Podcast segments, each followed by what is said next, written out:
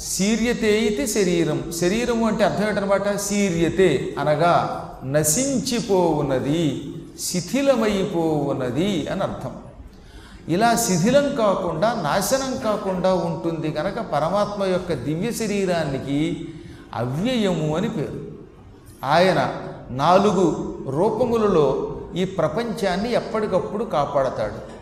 దానికి చతుర్వ్యూహము అని పేరు. వ్యూహ చతుష్టయము లేక చతుర్వ్యూహము అని పేరు. అటువంటి చతుర్వ్యూహాత్మకుని కొరకు నమస్కారం. త్రిగుణములతో ఉంటాడు సత్వరజస్తమో గుణములతో ఉంటాడు బ్రహ్మగా రజోగుణంతో శివుడిగా తమోగుణంతో విష్ణువుగా సత్వగుణంతో ఉంటాడు మళ్ళీ ఈ త్రిగుణములకు అతీతంగా ఉంటాడు. అందువల్ల ఆయన వరిష్ఠుడు అంటే శ్రేష్ఠుడు గొప్పవాడు గరిష్ఠుడు ఎంత కావాలంటే అంతకి ఎదగలడు మళ్ళీ తగ్గించుకుంటాడు.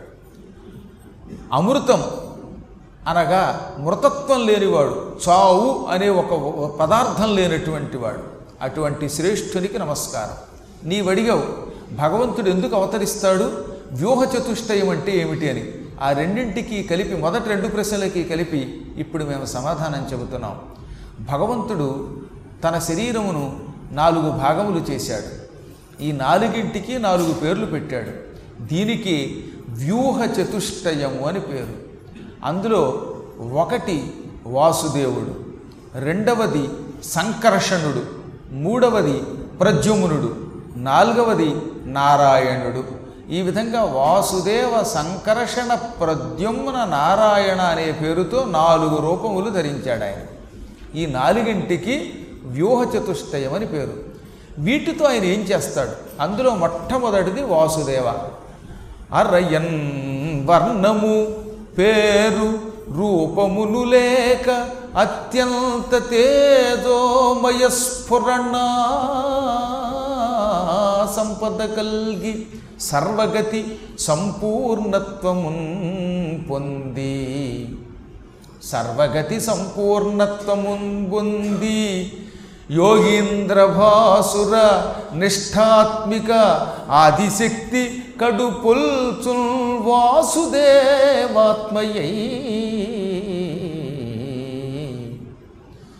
మొట్టమొదటిది ఈ వ్యూహ చతుష్టయంలో వాసుదేవ రూపం.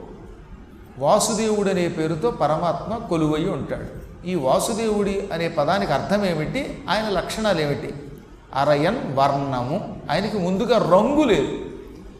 నారాయణుడిగా ఉన్నప్పుడు నల్లగా ఉంటాడు. ప్రద్యుమ్నుడనే పేరుతో ఉన్నప్పుడు తెల్లగా ఉంటాడు. ఇలా ఒక్కొక్క రూపంలో ఒక్కొక్క రంగు పొందుతాడు ఆయన. అందుకే వామనావతారం ఎత్తినప్పుడు ఈ ప్రద్యుమ్నుడనే పేరుతో వచ్చి ఎర్రని రంగు పొందాడు ఆయన. కానీ అదే వాసుదేవుడనే పేరుతో ఉన్నప్పుడు ఆయనకి ఏ రంగు ఉండదు. పేరు లేదు. వాసుదేవ అనేది పేరు అనుకుంటున్నాం కానీ నిజానికి అది పేరు కూడా కాదు. ఆయనకి పేరు లేదు. కానీ వాసుదేవుడు అని ఎందుకు అంటున్నాం? గుణం రూపం కర్మ పేరు లేనిదాన్ని వాసుదేవ అంటారు గనక. వాసుదేవ అంటే ఈ గుణరూప కర్మములకు అతీతమైన సర్వవ్యాపకమైన శక్తి అని అర్థం. అందువల్ల ఏదో ఒక పేరు పెట్టుకోవాలి కాబట్టి వాసుదేవ అంటున్నాం కానీ నిజానికి వాసుదేవ అనే రూపానికి పేరు లేదు రంగు లేదు పేరు లేదు. ఇంకా అది ఎలా ఉంటుంది?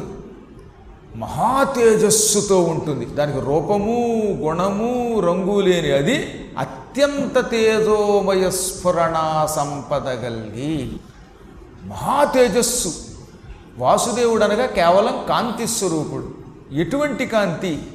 ఒకేసారి ఆకాశములో కోటాను కోట్ల సూర్యులు ఉదయిస్తే ఎలా ఉంటుందో అటువంటి కాంతితో ఉంటాడు ఆయన. అందుకే కృష్ణుడు తన అవతారంలో నా వాసుదేవతత్వం చూస్తావా అని ఒక్కసారి విశ్వరూపం చూపించాడు. ఆ విశ్వరూపంలో కూడా ఆయనకి కొంత విశేషమైన శక్తి తగ్గించి చూపించాడు అనుకోండి. అప్పుడు ఆయన రూపం ఎలా ఉందట? దివి సూర్య సహస్రస్య భవేత్ యుగపదుత్తిత. ఆకాశములో ఒకేసారి కోటాను కోట్ల సూర్యులు ఉదయిస్తే ఎలా ఉంటుంది? ఒక్కసారిగా కోటాను కోట్ల సూర్యులు ఆకాశంలో కలిసి ఉదయిస్తే ఎలా ఉంటుందో అలా ఉన్నాడు ఆయన. మళ్ళీ కలిసి ఏదో ఒక సూర్యుడు ఒక చోట మరో చోట కాకుండా కోటాను కోట్ల సూర్యులు అందరూ పక్క పక్క నుండి కలిసిపోయి వెలుగుతూ ఉంటే ఎలా ఉంటుంది? అంత కాంతితో ఉన్నాడు ఆయన ఒక సూర్యుణ్ణి కనులారా దర్శనం చేయటానికే మన కళ్ళకి శక్తి సరిపోక కళ్ళు బయర్లు గమ్మి చచ్చిపోతున్నాం ఒక్క సెకను సూర్యుడికే చూడండి మీకు ఓపిక ఉంటే. అందులో మధ్యాహ్నం పూట గుంటూరులో ఆ గుడి బయటకు వచ్చి ఒక్కసారి పైకెత్తండి కళ్ళు. ఇహ తర్వాత మళ్ళీ సాయంకాలం గురువుగారు ఎక్కడున్నారు అంటారు. అది మన క- మన కళ్ళ శక్తి. అటువంటిది ఒక్కసారి వస్తే అలా ఉంటుంది. ఆ శబ్దాలు భగవద్గీతలో కృష్ణుడు చెప్పిన శబ్దాలు వ్యాసుడు కూడా రాయలేదు అవి.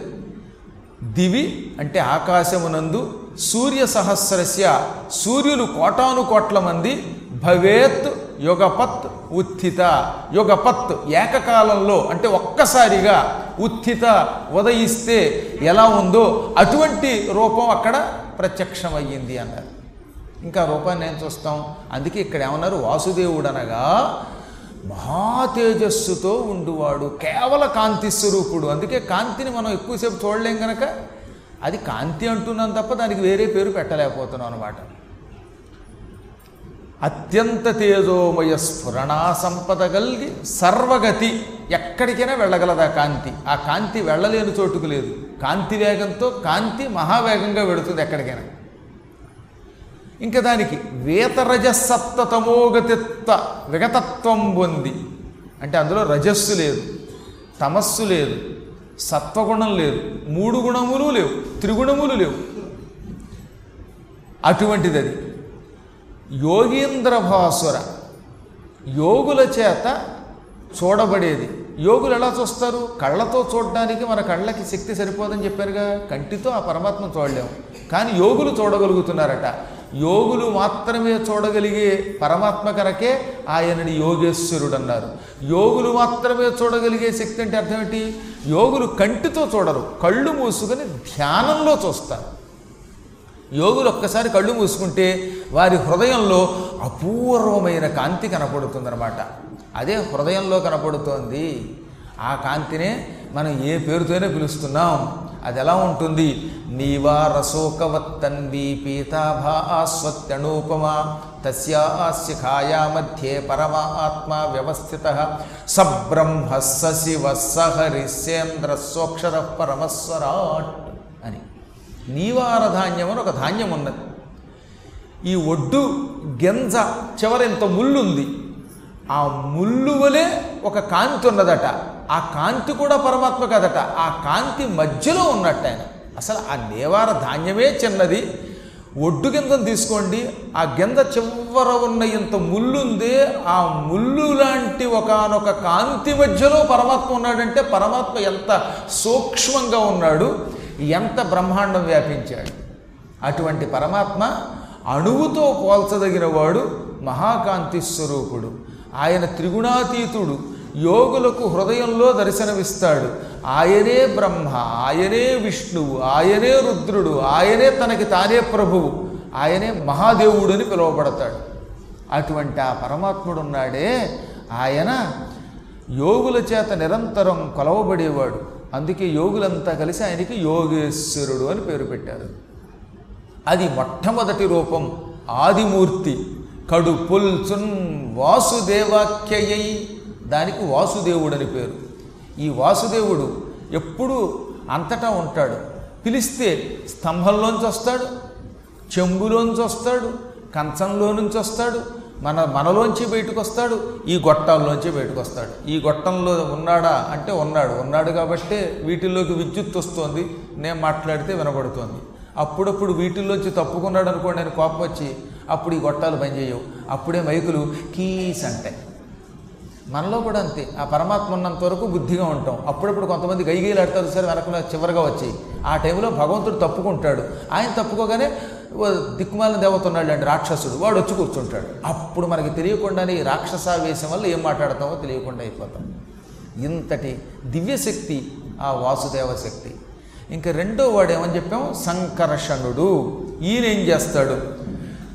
శేషరూపంబు నొంది అశేష భూభరంబు ఉద్యత్ఫణా సహస్రమున దాల్చి సర్పసమితి గొలువ తమశక్తి పొలుచు దివ్య సంకర్షణాఖ్య ద్వితీయమూర్తి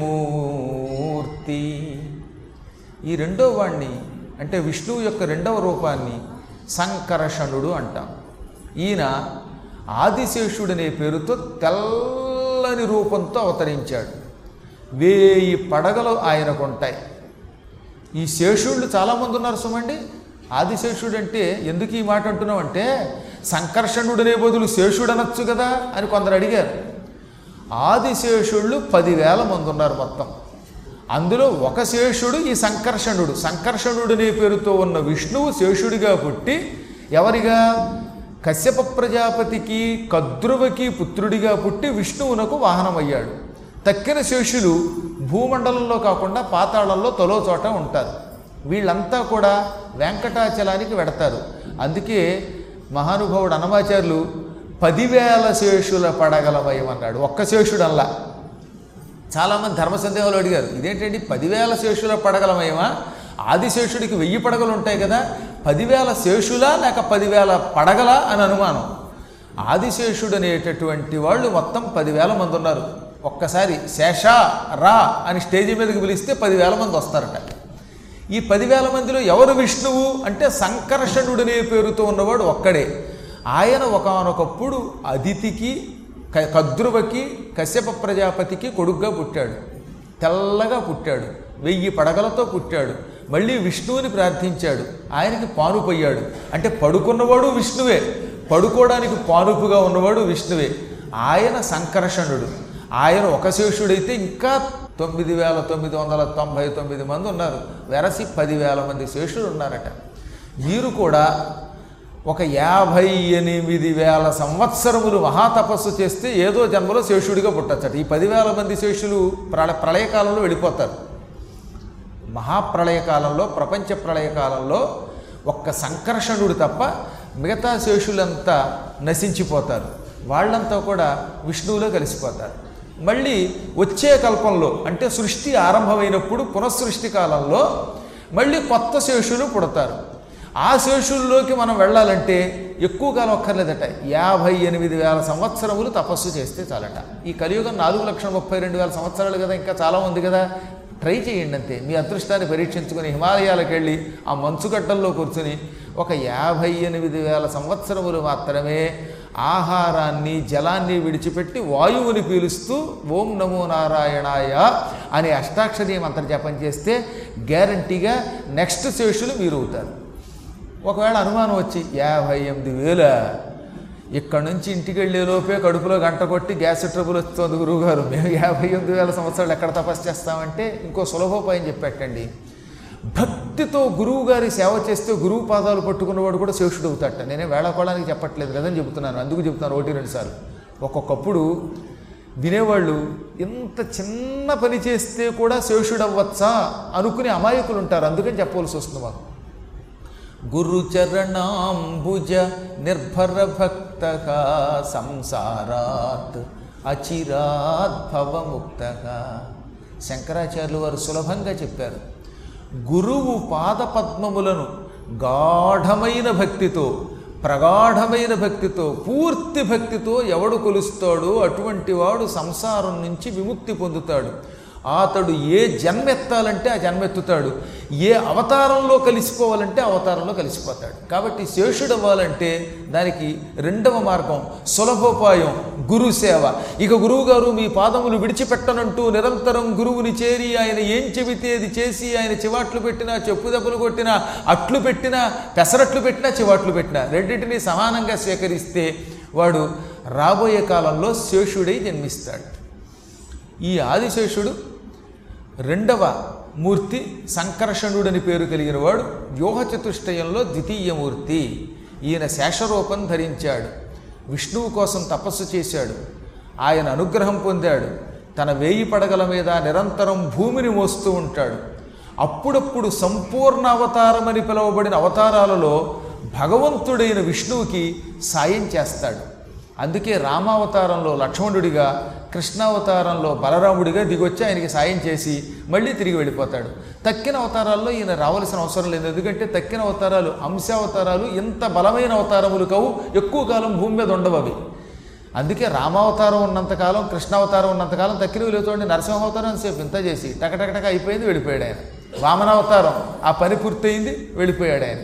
ఇలా తక్కిన అవతారాలు ఎక్కువ కాలం ఉండవు కనుకే బలరాముడిగానో లేక లక్ష్మణుడిగానో శేషుడు రావలసిన అవసరం లేకపోయింది.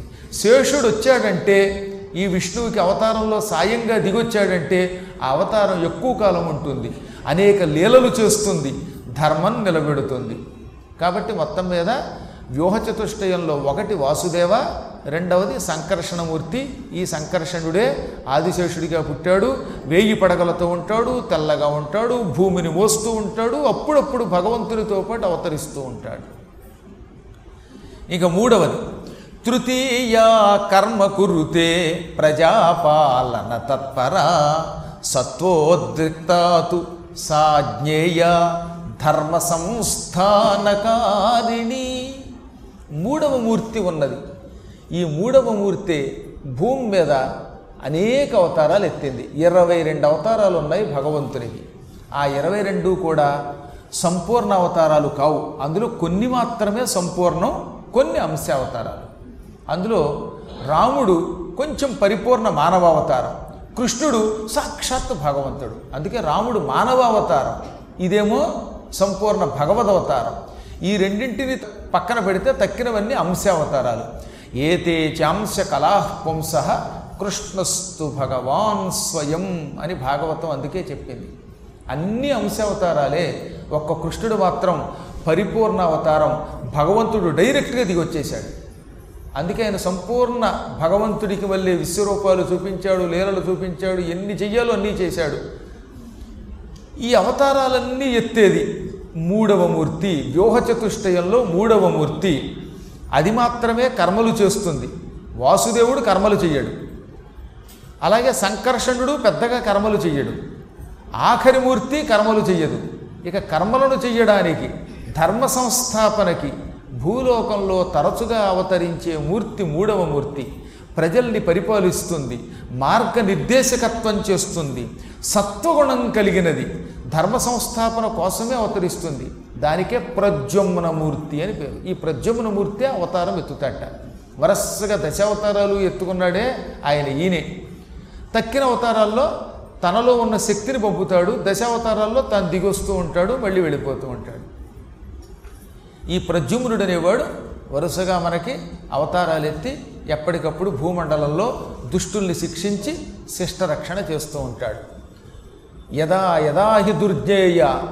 ఈ భూలోకంలో ఎప్పుడెప్పుడు మానవులకి భగవంతుని శక్తి తెలియకుండా పోతుందో ఎప్పుడు మానవుడు కేవలం తిండి కోసం సంపద కోసం లౌకిక సుఖాల కోసం వెంపర్లాడతాడో ఎప్పుడెప్పుడు అధర్మం పెరుగుతుందో అప్పుడప్పుడల్లా ఈ మహాత్ముడు ప్రద్యుమ్నుడు అవతరించి ఈ దుష్టుల్ని శిక్షించి మళ్ళీ తిరిగి తన రూపాన్ని ఉపసంహరించుకుని పైకి వెళ్ళిపోతూ ఉంటాడు. ఈ మూడవది ప్రద్యుమ్నమూర్తి. ఇక నాలుగవది ఉన్నది చతుర్థి జలమధ్యస్థ సేతే పన్నగతల్పగా రజస్తస్యా గుణ సర్గం సా కరోతి సదైవహి ఇంకా వ్యూహచతుష్టయంలో ఆఖరిది అంటే నాల్గవ మూర్తి ఉన్నది. అదే పాలసముద్రంలో ఎప్పుడూ పడుకుని దర్శనమిచ్చే మూర్తి. సేతే పన్నగ తల్పగా. పన్నగ పాము ఆదిశేషుడు. ఆదిశేషుణ్ణి తల్పంగా చేసుకుని ఆ మధ్యలో విశ్రాంతి తీసుకుంటూ లక్ష్మీదేవి పాదాలు ఒత్తుతూ ఉండగా నల్లని మేఘం వంటి ఆకారం కలిగి ఉంటుంది. నాలుగు చేతులు కలిగి ఉంటుంది. శంఖం చక్రం గదా పద్మాలు ధరిస్తూ ఉంటుంది. సాత్వికమైన రూపం. దానిలో రజోగుణం కలిపినప్పుడు సృష్టి చేస్తూ ఉంటుంది. ఆ రూపం మాత్రం ఎప్పుడూ అక్కడే ఉంటుంది. అవతారం ఎత్తిన ప్రద్యుమ్నుడు కూడా మళ్ళీ వెళ్ళి ఆ- రూపాన్ని చూస్తాడు. అదే నారాయణమూర్తి. ఈ మొత్తం సర్గకి అంటే ఈ చరాచర జగత్తంతా సృష్టించటానికి మూల కారణం ఈ నారాయణమూర్తి. ఈ నారాయణమూర్తి కదలడు. కదలడం లేదో మీరు ఇదివరకు భాగవతం విన్నారు కనుక నేను ప్రత్యేకంగా చెప్పక్కర్లా. భాగవతంలో కృష్ణుడు అర్జునుడు కలిసి ఒకసారి వైకుంఠానికి వెళ్ళారు కదా? ఆ వైకుంఠానికి వెళ్ళినప్పుడు ఈ నారాయణుడిని మళ్ళీ దర్శనం చేసుకున్నారు. ఈయనెవరని అడిగితే నాకు నాలుగు రూపాలు ఉన్నాయి నాలుగులో నారాయణ అంటారు ఈ రూపం ఎప్పుడు ఇక్కడే ఉంటుంది ఇక్కడి నుంచి మనల్ని రక్షిస్తూ ఉంటుంది. ఆ నారాయణమూర్తి యొక్క ఆజ్ఞా బద్ధుణ్ణై నేను అవతరిస్తాను నేను ప్రద్యుమ్నమూర్తిని ఆయన నారాయణమూర్తి. మేము నాలుగు రూపాలతో విహరిస్తాం. ఈ నాలుగు కలిసి వెళ్ళి ఒకటే శక్తి. కానీ ఒక రూపం ఎక్కడ ఉంటుంది? ఒక రూపం అంతటా వ్యాపిస్తుంది. ఒక రూపం ఆదిశేషుడిగా ఉంటుంది ఒక రూపం నాలో అవతారాలు ఎత్తుతూ ఉంటుంది. ఈ రూపం ఇక్కడే ఉంటుంది. అందుకే డైరెక్ట్గా దిగొచ్చాడంటే నారాయణుడు అక్కడ లేడని కాదు ఎప్పుడు నారాయణుడు అక్కడే ఉంటాడు.